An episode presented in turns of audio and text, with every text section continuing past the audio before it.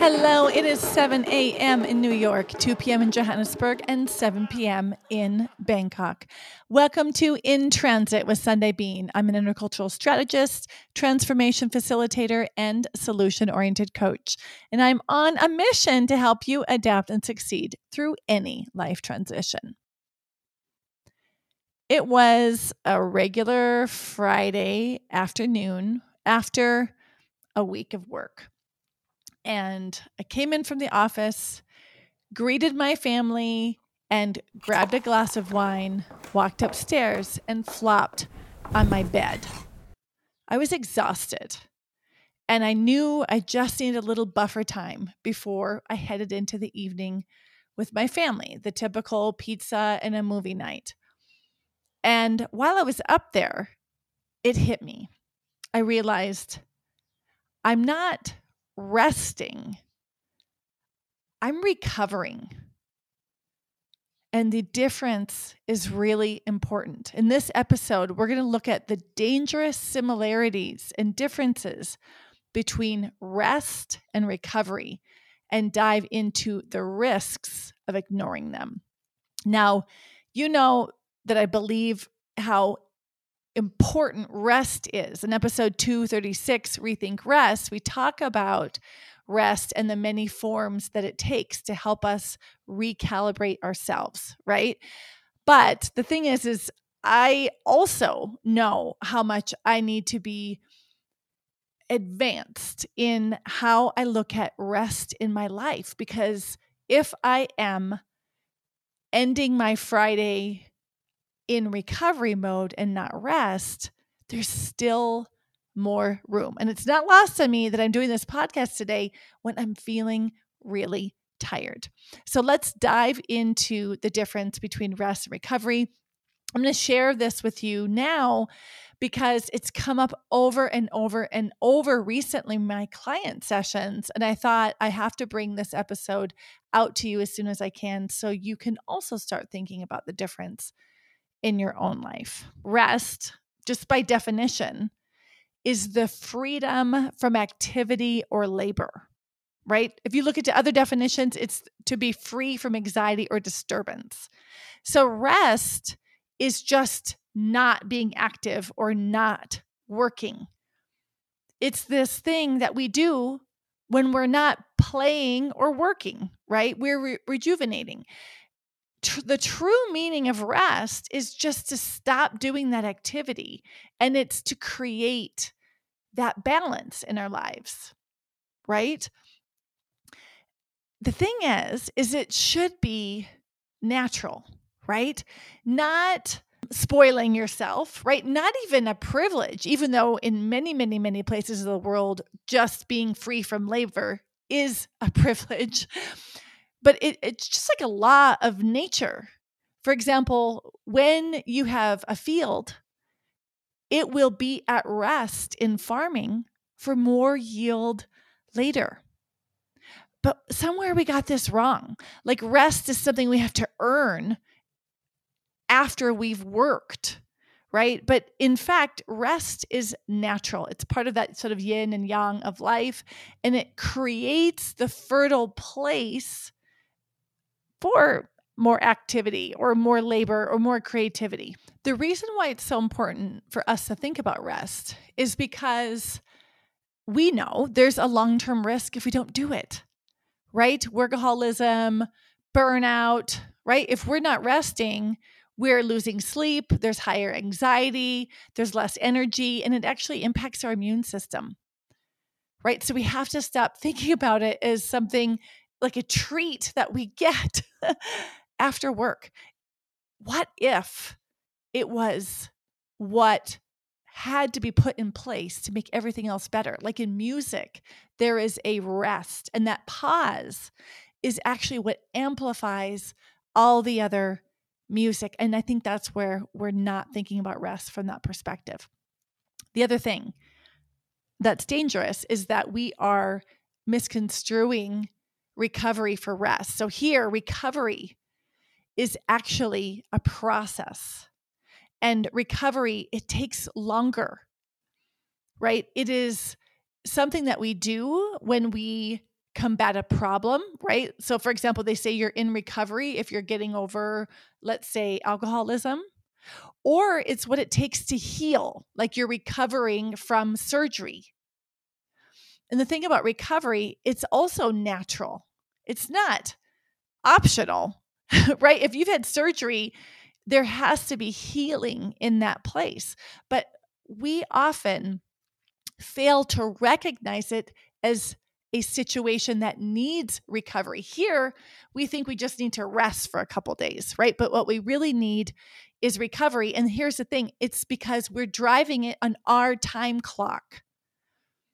Right. So I've literally had conversations with clients where they've had surgery and they didn't plan in enough time to recover. I've had clients where they were recovering from illness and didn't plan in enough time away from work to truly heal. Right? I know this is uh, it's bigger than medical. I know people who've experienced loss or heartbreak and didn't put in the space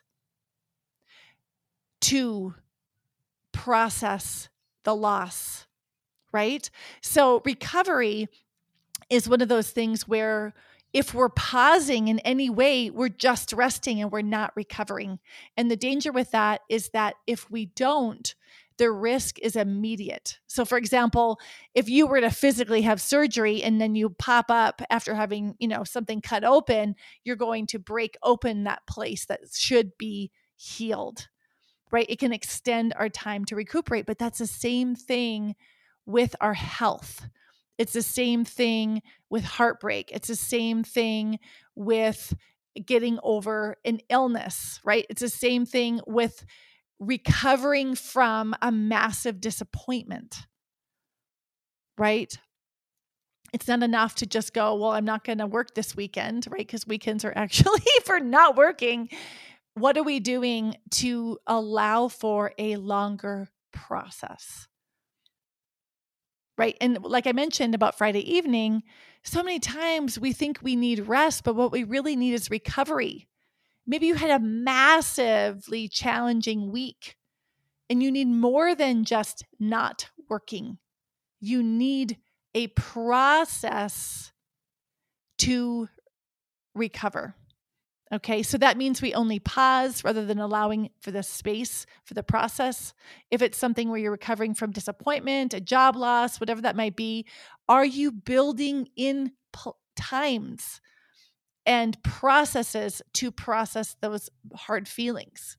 Right. So, for example, if you had a sudden um, news of a diagnosis, or you had sudden news that you had to move, or sudden job loss, or sudden heartbreak, are you building in the space and time to work through those emotions, right? And if we don't, it puts ourselves at long term risk, right? We're not giving our body, our heart, our soul what we need, right? So when we're in a situation that we know we're in recovery, we often only allow ourselves rest. And because we live in this culture where we always are working and doing more, it feels like we're doing enough with rest. But actually, we're still cutting ourselves short. Right? So our efforts fall short. And that means the results are not what we need. We're not giving ourselves enough to truly heal or recover. Right? And that puts our health and our heart at risk. So we also have situations where things are positive in our life. So we've talked about heartbreak, we've talked about sudden loss, disappointment. Those are shocks. Those are things that we don't welcome. But we also have situations where we have chosen something, we've said yes to something, we've built it into our lives, and we're grateful for it. But here's the thing unexpectedly, there could be a negative impact on us if we don't do one thing, and that is we don't proactively plan in that pause. Right? So I am the first to be guilty of this So recently, you've if you've been following along, you've seen I've had a brand evolution, and that was something that was in the planning for well over 6 months. Lots of excitement at the end of January of 2022 when the brand evolution was revealed and brand new content has come out. And I went on to my community of Expat Coach Coalition. I shared lessons learned about that whole process. And one of them was that I didn't plan in downtime after that. Right. And what were the results of that? One, I didn't give myself space to process the emotions I was feeling, even time to allow the joy and support that was coming my way. And energetically, I didn't plan in time to anticipate that I would be emotionally drained, right? Sort of that crash after the high. So when I thought I was going to be able to focus and do things that were strategic and productive, I had nothing in me to give. Right. And the result was it was hard for me to concentrate, and I overestimated what I could do the next day. In fact, that entire week. So, what does that do as a ripple effect? That puts more pressure on your body, because if you've committed to something, you have to deliver on it, then you're investing more energy into every hour and day. And then guess what happens at the end of the week? You need to recover, right? More than rest. That is that cycle that happens, even when we have something positive. And I got a great tip from Anna Seidel of the Global Mobility Trainer. She calls it step three. Even in events that you're looking forward to and are wonderful. She plans in cleanup and recovery, right? So if you had a physical event, uh, let's say a party or a community um, sort of event, you would literally need to clean up. Uh, but I never planned for this in my online project world right? And evidence of that is not only my brand evolution, but just this weekend, I had a two day boot camp. It was a business development uh, boot camp I was working on Friday evening, my time, 4 p.m. till midnight. And again, Saturday, 4 p.m. till midnight, because the event was happening on the East Coast of the US. Well, what do you guess? Even though I rested yesterday, I didn't engage in a process of recovery. So today I'm tired. So I'm tired today. And that is because I didn't plan in time for digital, sort of emotional, energetic cleanup and recovery. Right. So I had to pay that price twice for me to finally let that message sink in. Right. I realized through this process that I'm doing what I call bending reality. Like, I don't need to clean up and recover after big events. Right. I think finally I've learned that. I tell people I learned lessons like a teenager the hard way. so the good news for you is I can pass on that hard earned learning to you pain free.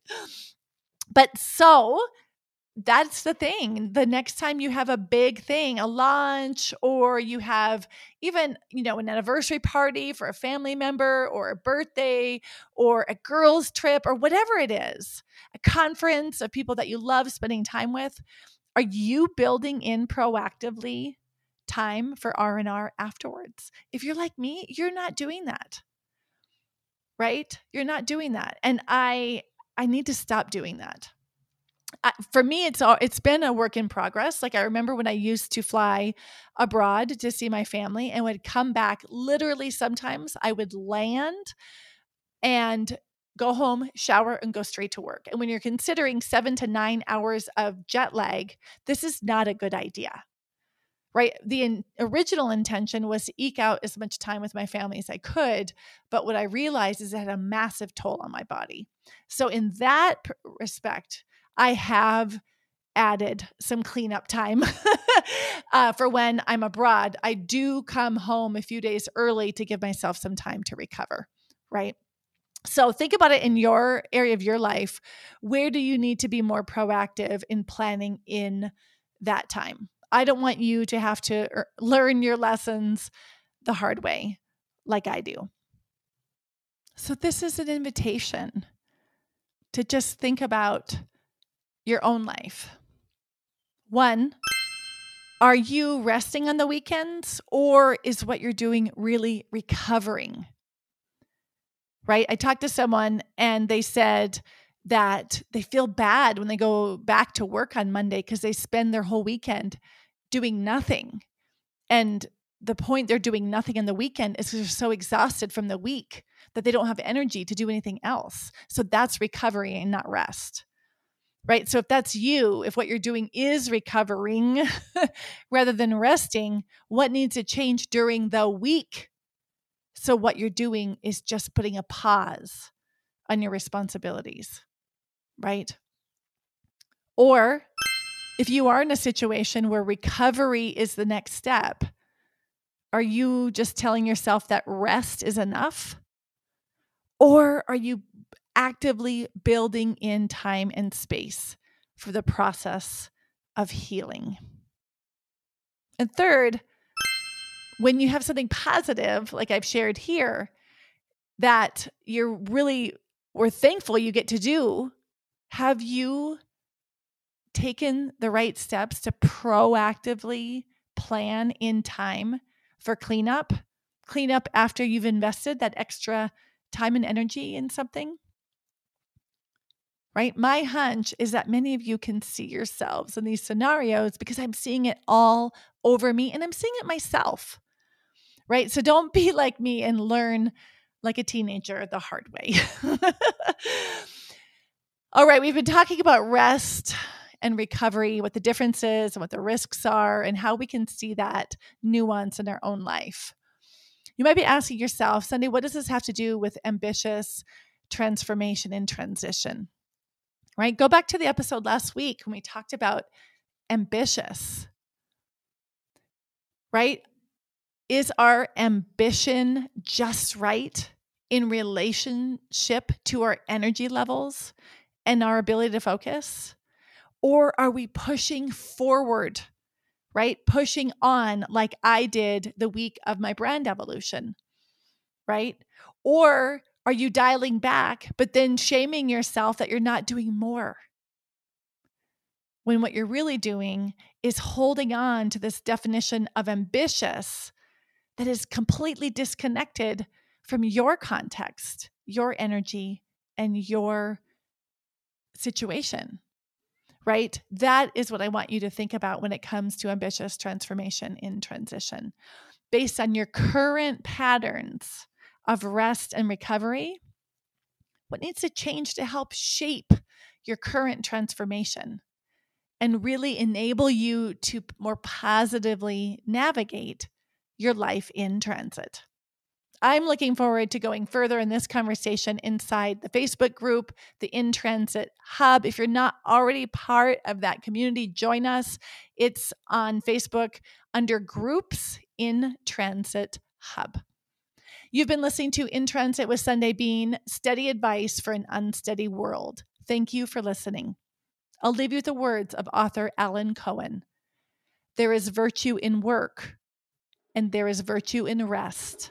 Use both and overlook neither.